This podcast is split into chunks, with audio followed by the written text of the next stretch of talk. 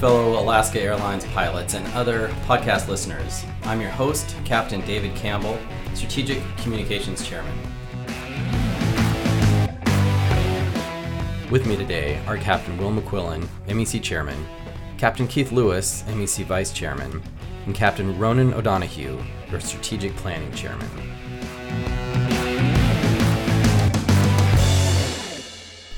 Gentlemen, thanks for joining me today. I brought you in here today to talk about a fact that I think most of our pilots are aware of, which is contract negotiations have begun. And in relation to that, I wanted to talk about the planning that has gone into not only our contract negotiations, but just the direction of the MEC of late. So, Will, you want to kick us off with that? Well, sure, sure. The the foundation of not just the uh, the plan that we're executing as we go through negotiations uh, here for contract 2020, but also uh, the backbone of kind of how the MEC does business is our strategic plan. And the uh, MEC strategic plan is something that's revised periodically, um, and it had been done uh, prior, well prior to my tenure. And uh, we took a look at it and decided that you know, in light of the fact that we were a brand new pilot group, a merged pilot group with uh, different priorities, and uh, certainly the fact that we were operating in a very, very different competitive environment uh, as an airline post merger, that it was time to revisit that plan. And so that was uh, a revision of the strategic plan was something that is actually uh, undergone by um, Jonathan Wrigley, my predecessor, uh, started the foundational planning and then was uh, finally executed and voted on and adopted by the MEC earlier this year at a recent meeting. Um, it is the foundation, obviously, of how we're doing business. Well, this is not new, obviously, to the to our MEC. We've we've always kind of keep an idea of what's going on in the industry and and our relation to it. But what about this particular time was a, a big impetus for the way that we were doing our planning? Oh, I think that this strategic plan was more critical than ever before because post merger, we're working with uh, a different pilot group, a merged pilot group. Uh, you know, it's a brand new Alaska MEC pilot group, as well as an airline that's operating in a, a very, very different competitive environment than it's ever operated in before. Um, the, the strategic plan had to reflect that. Uh, we face a whole new set of threats. For example, you know, obviously the competitive overlay of our route structure. We're competing with United head-to-head out of San Francisco, American out of LA, and of course Delta with significant overlap in Seattle. And of course, the market for pilots has changed dramatically since the last time that the uh, MEC revised its strategic plan. And uh, you know it needs to reflect that. The company's approaches to negotiations uh, and its relationship with the pilot group need to reflect that as well. I guess in short, the MEC realized that things have changed and that uh, some of those changes really gave us pause about our future. And it was the MEC's job to take a look at the strategic plan and make sure that it reflected uh, not just the current environment that we're working in, but that it protected our pilot group, uh, regardless of whatever business decisions are made in the future by the company.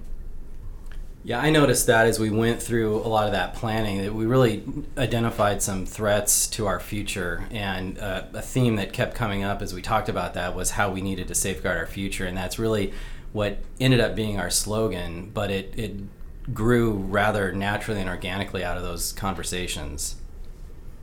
So that's kind of the why we started doing that. Um, Ronan, maybe you can talk about how we did that. What was the process of revising that strategic plan? Sure, David. Happy to do that.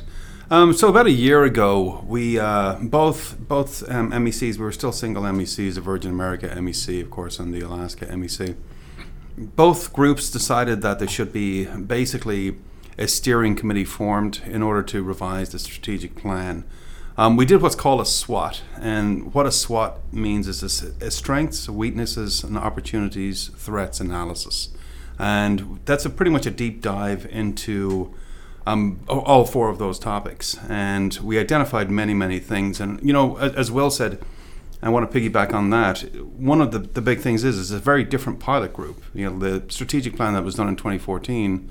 Um, obviously, it was an Alaska Airlines strategic plan, but now we have you know a distinct change with the uh, the pilots, and we have new bases that have come into play, and we have large commuter airlines. There's there's a lot of things that have changed. So we felt it worthy to really, really do a deep dive into this. And yeah, some of those changes. It, I mean, obviously mm-hmm. that we got bigger very quickly, but even within pilots that existed on both properties before, there's differences in those guys. Oh, absolutely. And and to piggyback on that, as a matter of fact, over half of our pilots have not had the opportunity to vote on a contract at Alaska Airlines. Over half.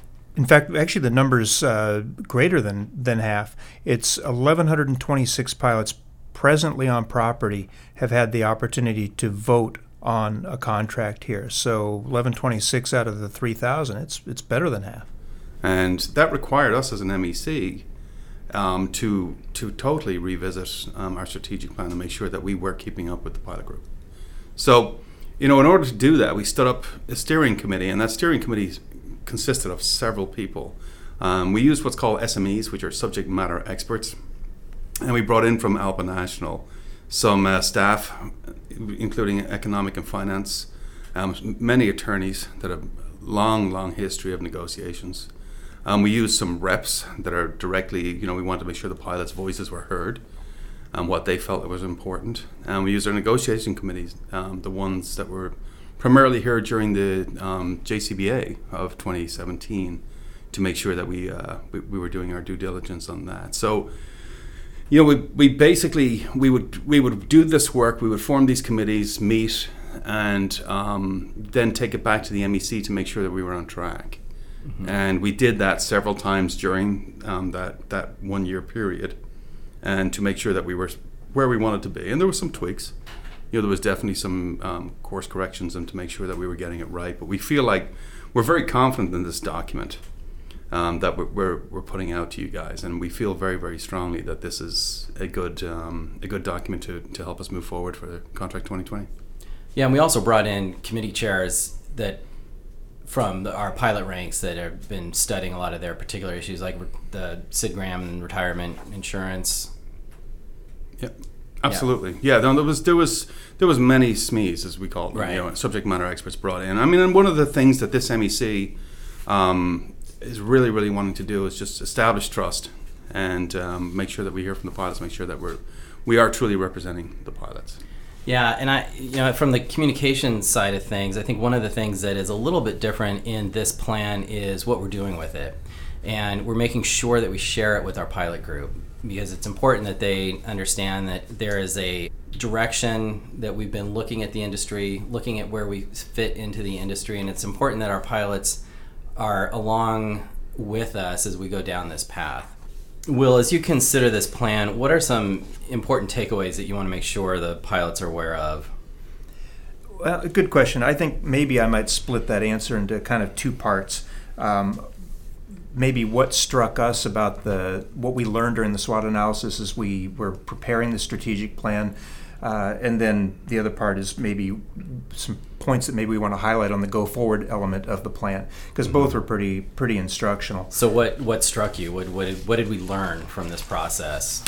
Uh, as far as like when we were preparing it and as we were doing the SWOT analysis, uh, I thought it was interesting with the briefings that we got from our economic finance and analysis experts and industry analysts, and then uh, Scope CodeShare Alliance, you know, um, analysts back uh, in DC is that really who actually owns this company? You know, we, we know it's the shareholders, of course, but when you reveal that the largest institutional shareholders, you know, have a 60% share of ownership in the company, and specifically that like the largest 10 own over 45% of the Alaska Airlines stock, and then you go ahead and you continue that dialogue and learn that those very same people own large controlling shares of JetBlue and Hawaiian. Um, you know, who I think people might perceive to be likely uh, merger partners at some point, you know, yeah. in, in our future. And, and, you're, you're talking about this table on page eight, right? Right, right, mm-hmm. exactly. And the, the fact that even if management is fully committed to remaining independent, when you look at this kind of data, you think that that decision may not remain completely within their control, right? Mm-hmm. When you know the, the shareholders themselves have a, a, controlling stake in a lot of things, and, and that gave rise to, is uh, I think, uh, our relationship and the, the need to develop a corporate governance counsel relationship by uh, by partnering with uh, a law firm that specifically will reflect our interests should something like that come to fruition. Should a you know a merger that we didn't ask for or weren't a party to. So with this talk of corporate governance. It, is there something in the future that you know of that we need to be prepared for? Oh no, no, no. I mean to be perfectly clear that all we did was identify that there's uh, you know a possible risk. Obviously, there's always been a possible risk of a merger transaction, and we know of nothing. Uh, please don't let that rumor that rumor start. But at any rate, we you know when you look at who owns the company and who owns potential partners, and uh, you know the current obviously climate for M and A activity, it, it's just it's due diligence to be prepared, and that's what securing corporate governance counsel does for us. It allows us to uh, control our own future in that transaction. Will, what did that plan show us about our competitive vulnerability? Well, I, it was interesting, and I don't think you have to take my word for this or the what we see there in the plan document, which you know you've you've brought out nicely. Just listen to the company's investor calls. Uh, you know, they, they telegraph pretty well what they're concerned about in those calls. And right now, you know, if you look at it, the four largest airlines own over 80% of the total industry seats, right? We are still very much a small fish in a very, very big ocean. And you know the capacity that we do have, there's really substantial overlap on our route structure. Roughly 77% of uh, Alaska's capacity in Seattle competes directly with Delta, for example. And in quarter one of 2019 alone, uh, competitive overlap, capacity overlap between Alaska and all of our other carriers has increased by 4%. That's a lot in one quarter. It is. And if anyone's following along with the plan, we're looking at some charts on page six, uh, the top 10 airports, percentage of total departures, and the change in the domestic market share in the Seattle market. Well, Keith, what stood out to you in, in the SWOT analysis and the plan that we're talking about?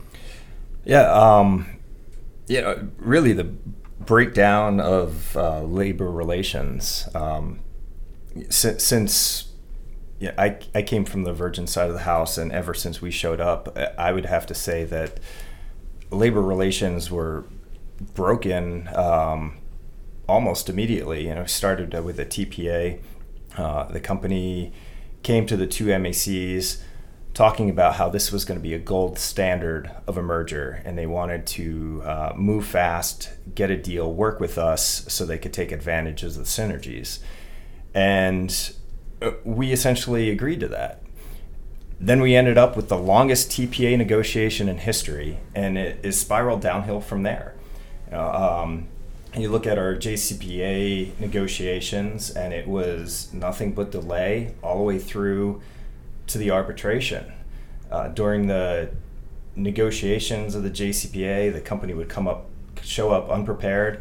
Uh, they'd go into caucus almost all day uh, you know, to the point to where they had outside counsel doing yoga out in the halls. Uh, it, it is ridiculous. Right. I do want to so, add a point too, David, if you don't mind. I, absolutely, I do, go ahead. I think it's worth pointing out too that the first contract, because we were a newly formed ALPA carrier with Virgin America, the first contract that Virgin America pilots saw was arbitrated. Right. They didn't even get to vote on their first contract. And that's just, I mean, that was a huge opportunity lost for the company. Yeah, I, I think so. It was uh, my predecessors in this position had said numerous times that the most important part of this merger process was that the pilots had a say in their future and that they had the one thing, the one opportunity that we could all perceive, which was a, a new contract, right? The JCBA was going to provide opportunities um, for growth for you know, for the pilot group at large, and that if they were not offered the opportunity to have a say in that, that that would be a very big mistake. And Joe Youngerman actually warned Tilden. Uh, when when the JCBA negotiations were really breaking down, Joe had told him. Essentially, he had said that you know if we go into arbitration and we get an arbitrated contract, and then we go and do an SLI, and that's going to end in an arbitrated SLI. What do you think that's going to do for pilot morale? And I think we can all answer that question now, but it just fell on completely deaf ears. And go back to living in the bubble. I did want to offer, I think, maybe one point of clarification because when we're bringing this back to that 30,000 foot view, which is the, the labor relations piece, I think the um, uh, perceived yoga, so to speak, or whatnot, when the company would come in for those negotiations, they were not organized and not on the same page to the degree that they would caucus, and they were internally not aligned to the point where certain portions of their group were segmented out in the hall you know and, and that's what i mean is that labor relations that should have been one team speaking with one voice to come and engage with our team you know on a professional level like other airlines do. And that that process was just so dysfunctional. It was it was disheartening. And that's part of what the strategic plan looked at was that history and to prepare for that and say that you know this is an aggressive negotiating plan for contract 2020 when we have expectations. And we expect that that will not repeat itself and that we will communicate very clearly with the pilots if it does and exactly what the breakdown was and you know what we intend to do as far as fix it. But we won't uh, we won't sit and wait for eight hours outside of a caucus room while they collect their thoughts. Right and do you think the needle's moved on that point? Yeah. Oh, I think I think the message has been received. In in all honesty, and in the conversations with uh, the labor team we have, I mean, they've obviously taken a positive step of reaching outside. Uh, Greg Mays is no longer in that position, reaching outside of the uh, the internal um, candidates to find an external uh, VP of Labor, and then the relationship with uh, with Shane Tackett's encouraging. He seems to understand the need to move productively and quickly. So these are all frustrating things you brought up with the way management has dealt with the labor relations. Does the plan address what we're going to do differently? How we're going to fix that problem going forward? one of the things we identified with the, the labor relations in terms of that yardstick over our labor relations here normal compared to other properties was that we've engaged and we're working with Bruce York, you know, chief negotiator for ALPA, literally done hundreds of contracts, right? And hundreds he, of contacts for airline pilots. Correct. And, and in terms of his ability to read whether it's broken or not, I, I, tend to trust that judgment that things don't work like this at other airlines. Right. He's seen where they work smoothly yes. and effectively and come to a fruition at the end, and, and he hasn't been seeing that here. Correct. Which is. Uh, not to put words in his mouth, but right. yes, I, I think that's a fair statement. Well, I think that's part of what we're doing differently this time, David, is, um, you know, in this uh, strategic plan and the executive summary, you know, we've kind of outlined a path that we, we're going forward with Section 6 negotiation timeline that's quite aggressive. Um, we fully intend on holding the company accountable and we commit to reporting to you exactly how things are going.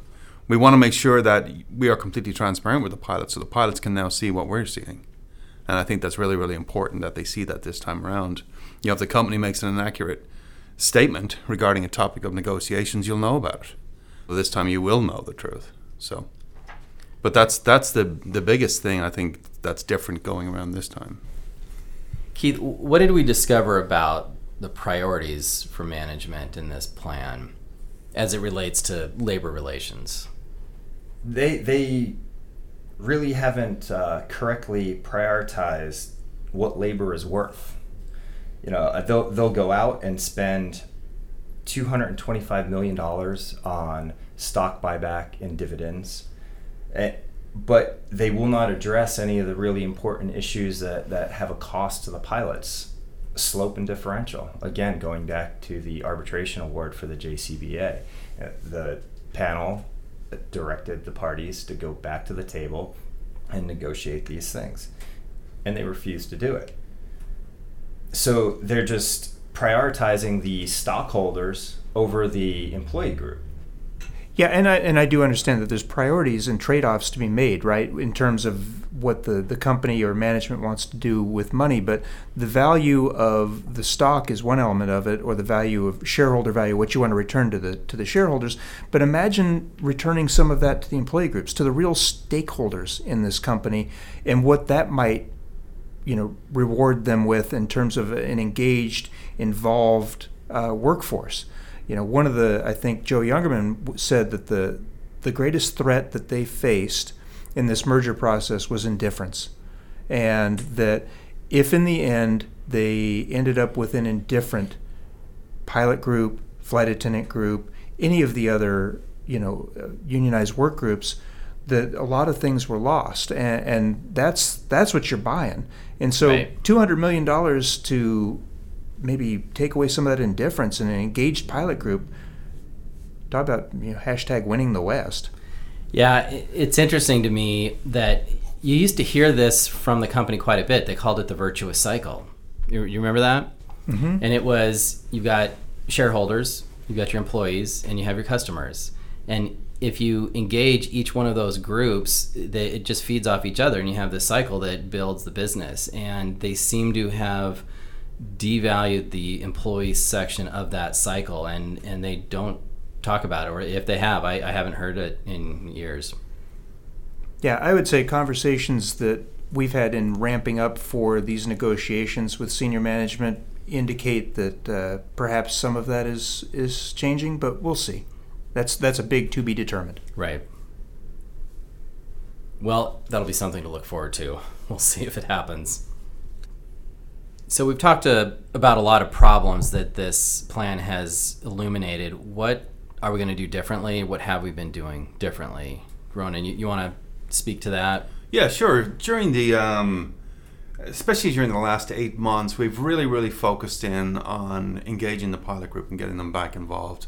I mean, listen, we're not going to be effective unless everybody's got skin in this game. So you know, one of the things that uh, Will here has been very, very keen on uh, really, really getting the MEC back into is just advocacy and transparency. And you can see that through the flight path suites. And this MEC has, I don't think there's been a more than a two or three week period since um, March 1st, since this MEC came into uh, office, that we haven't gone and done a, um, a pub event you know, whether it be a coffee morning sit in San Francisco or Portland or LEC meetings, negotiating committee have been with us. There's just many, many opportunities for the pilots to get in front of their um, leaderships, and I think that's been uh, it's been it's been at least from where from what I'm hearing, it's been very, very effective. I mean, this group's been through a lot, and you have to think like over the past three years, you know, we've been through two arbitrated results, you know, with JCBA and then the SLI, and then we've also just gone through our first bid, our first cross bid. And for us to be in the position that we're in, it just speaks a lot towards unity and the value of that going forward. And and that to me, that's that's really what's going to matter this time. And by the position that we're in, what do you mean by that? The position that we're in now, we're poised to do something different for 2020. The pilots, you the mean? The pilots, absolutely. And the way that we're going to do that is to be the horsepower under the hood for the negotiating committee. Be unified, be informed, and really, really get behind this union. And that's that's how we that's what's going to make the difference. Every pilot has skin in this game. This Absolutely. is our contract, and people need to be involved. Yep, and I would jump on that and say that this obviously is not an arbitration negotiation, arbitration backed stopped negotiation. But most importantly, this isn't a spectator sport. Uh, for the pilot group who is reading this document, who's reading through the strategic plan, who's looking at what's happening as we prepare for 2020. It's not a spectator sport. If you're on the sidelines expecting someone else to secure this contract for you, then you're not helping this MEC achieve its goals, which are your goals. You know, uh, it's been said many times that the most important thing for our pilot group is to demonstrate that you know your contract. Fly that contract and defend that contract even if there's elements of it that you're not fond of, that's what this is about. We will change those based on your feedback and your input. But for now, defend that contract. Nothing breaks my heart more than when we see grievances or calls to the contract compliance team that demonstrate that the pilots don't even know their rights under the contract. So come to the, you know, in addition to that, come to the pub events, come to LEC meetings, talk to your fellow pilots. Their needs are your needs, right? That's how this works. And then, of course, the obvious ones is participate in the surveys, the polls, read the comms. You know, your, an informed opinion is what is going to make this contract your contract for 2020. Absolutely. Well, and the other thing, too, I emphasize is put on your lanyard. Be proud. Be a proud ALPA pilot. Wear your pin, put on your lanyard. You know, and, and piggyback on what Will said, absolutely. Come to the events, call your reps. And one of the big things is rumors. Um, I get the same text that everybody else gets. I get the same distributions of misinformation, and it's amazing to me how in this day and age that this stuff still flies. Call your P2P guys, call your reps, and the P2P guys, our ambassadors are out there. It's a new committee under Steve Tank and Alex Barnich, and they're fantastic. They're engaged, they're involved. Um, Will's brought them in, so they're weekly getting a weekly briefing now, and that's disseminated to the group every two weeks. So their information is current and correct. Ronan, how do you think that's affecting the pilot group? Well, look at just what look at what just happened here last week, David. We got a ninety percent plus participation rate in the survey. I mean, that's unheard of. Right. Our pilots are engaged. They yeah. yeah. I mean, that's that's you know that sort those sorts of numbers they make me sit back and pay attention. That this group is come together. This group is vocal. They're saying what they want loud and clear. You know, there was this narrative that we were we were telling the pilots how to feel. That we were the ones that were creating this um, you know this angry feeling coming from the pilot group. We just got ninety percent. That's the highest, according to ALPA Economic and Finance Analysis. That's the highest return rate that they've seen in years on any property, and that's a that's a clear and loud message of a directive for us to go forward and make 2020 count. Absolutely, and it's a message to management our pilots are engaged, they want change, and they want a great contract. And therefore, they should really listen to our negotiating committee that we send because they are going there with the knowledge of what the pilot group as a whole is concerned with. Absolutely. Keith, did we learn anything about our pilot group that surprised you in any way? Yeah, absolutely. Um, a, popular narrative that we heard in Flight Path was that the MEC was at a at a step with the pilot group. And our, our polling actually shows the exact opposite. And you're talking about the telephone polling that was done a few months ago, yes. right? Yeah. Um, yeah. 75% of the pilots at Alaska believe that they either strongly or mostly oppose the way Alaska management is uh, conducting themselves. And only 6%, 6% of the pilots at Alaska support management and their conduct. Yeah, I, I was struck by that too. it's you know you you have the anecdotal evidence that you think people are upset, but to see that only six percent support the way that management is dealing with matters affecting the pilot group is it was pretty. I mean, it just there it is in black and white. So the report talks a little bit about what we'll be doing differently. Can you talk about that? Yeah, I, mean, we hope the Alaska pilots have already seen a change in the way the MEC is doing business. Uh, For example, communication, being transparent, um, and we plan on continuing that. You know, he, example, co-terminals, they conveyed their hey we want to look into this and we immediately communicated that with the pilot group and we got a lot of feedback of, of what the pilots thought and and so we're just going to continue to do that we want to meet meet you in person hear your goals and priorities and we're demanding that the company addresses our issues along with their own you know example of that is the uh, letter Will McQuillen sent to John Ladner regarding the, the uniform changes. They have a vision and an interest in changing the uniform.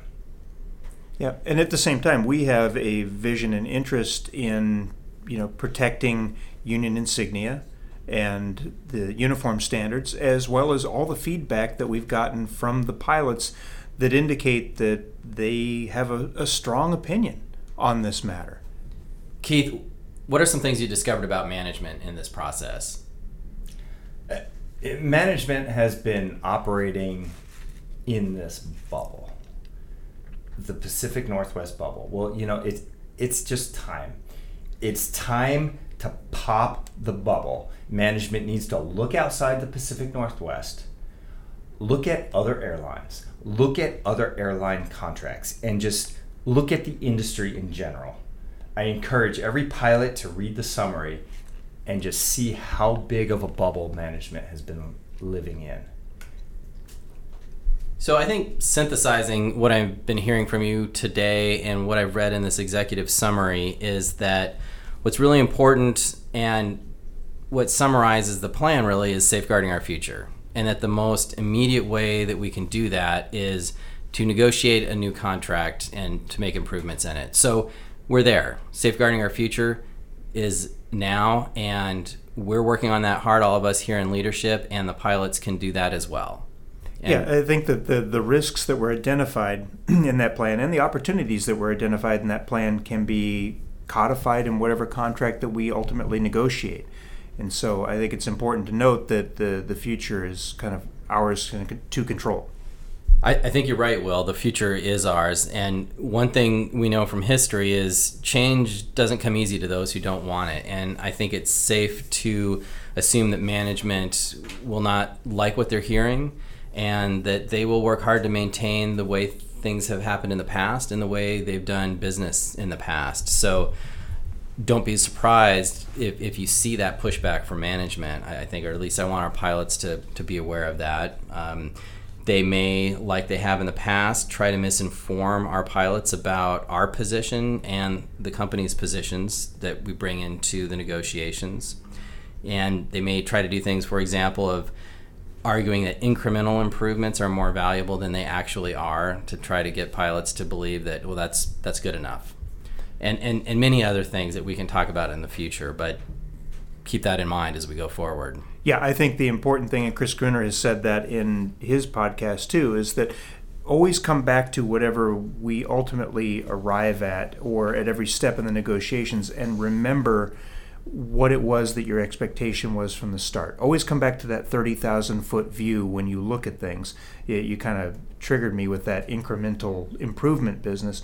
Incremental improvements are fine, but in the end, you can't ever forget what it was that your overarching expectation was. And, you know, for instance, scheduling flexibility is a great example of that because the things that were arrived at in scheduling flexibility ultimately, yes, they can all be construed as being incremental improvements, right? But when we come back to that 30,000 foot view of where we started, where the pilots of Alaska Airlines set aside a full, huge cornerstone of their expectations of what they wanted in a JCBA, it fell far short.